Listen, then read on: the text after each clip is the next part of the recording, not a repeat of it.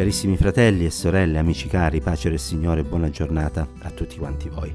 Questa mattina leggiamo nel libro della Genesi, al capitolo sei, il verso nove, dove è scritto: Noè fu l'uomo giusto, integro ai suoi tempi, Noè camminò con Dio. Poche parole, ma mh, che descrivono in un modo mirabile chi Noè era. Era un uomo, abbiamo detto, giusto, integro ai suoi tempi, ed è importante questa specifica che viene fatta dalla parola di Dio. Noè camminò col Signore. Ora partiamo da un principio mh, che è quello su cui ci soffermeremo innanzitutto, e cioè il fatto che la scrittura ci dice che non c'è nessun giusto, neppure uno.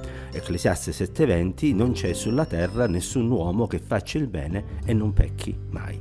E Paolo ribadisce questo principio ai Romani e, e sempre in quell'epistola però ci presenta uh, una verità molto importante, e cioè Romani cinque uno, che siamo giustificati per fede e abbiamo pace con Dio per mezzo di Gesù Cristo nostro Signore. E quindi quando la parola del Signore ci parla dei giusti, egli si riferisce a coloro che sono in Cristo giustificati, cioè da Dio dichiarati tali. E questo perché non sono rivestiti della loro giustizia, che rimane e rimarrà sempre un panno sporco, ma sono oh, rivestiti della giustizia del Signore Gesù Cristo, il quale è stato l'unico uomo a non aver mai peccato e ad aver offerto la sua vita come sacrificio per la salvezza di ognuno di noi. Noè quindi fu un uomo giusto.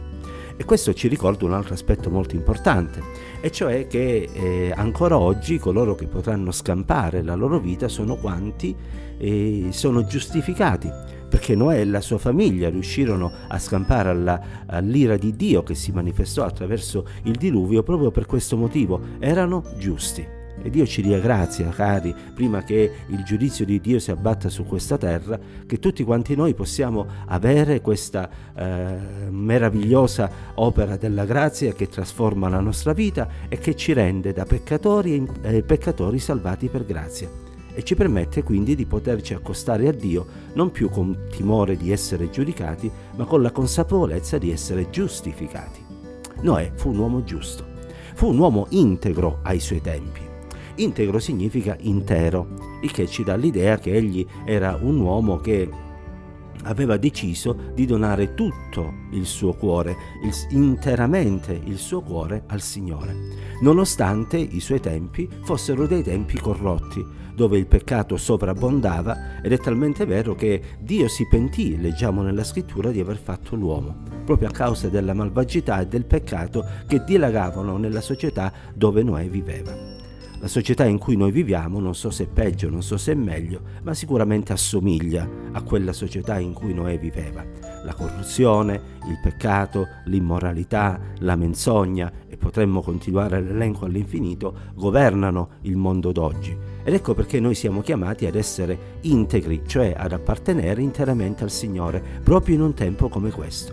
La nostra vita, cioè, non può essere eh, ambigua, ma deve essere decisamente dalla parte di Dio, e non possiamo strizzare l'occhio al mondo e alle cose di questo mondo, ma dobbiamo concentrare la nostra vita riguardando alle sacre scritture e permettendo allo Spirito di Dio di guidarci in ogni cosa che noi facciamo.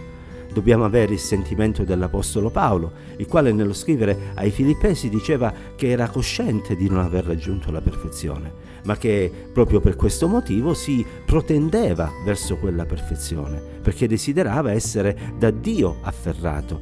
Ed egli dirà, nel concludere questo breve discorso: sia questo dunque il sentimento di quanti siamo maturi. Sì, il Signore ci aiuti ad essere integri, ci aiuti ad essere come Noè, ci aiuti ad essere come Abramo, ci aiuti ad essere come eh, tutti gli uomini di Dio che ci hanno preceduto. Noè fu un uomo giusto, Noè fu un uomo integro, e gloria a Dio, Noè fu un uomo che camminò con Dio.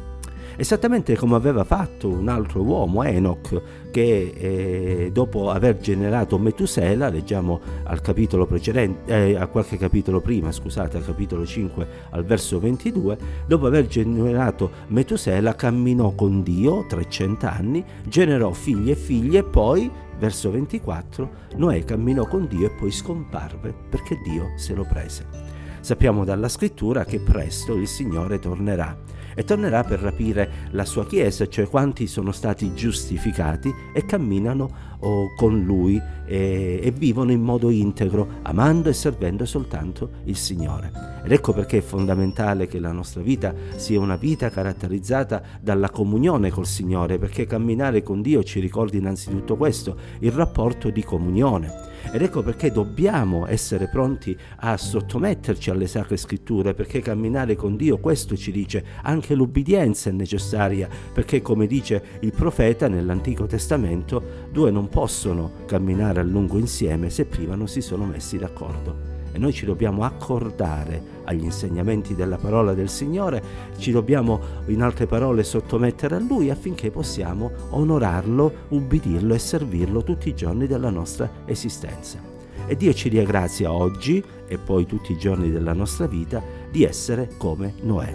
Uomini giusti, donne giuste, uomini e donne che sono integri in un tempo come questo così corrotto, uomini e donne che camminano con Dio e che presto verranno dal Signore stesso portati in gloria per vivere con Lui per l'eternità. La pace, la grazia, l'amore, la presenza di Dio sia con noi ancora oggi.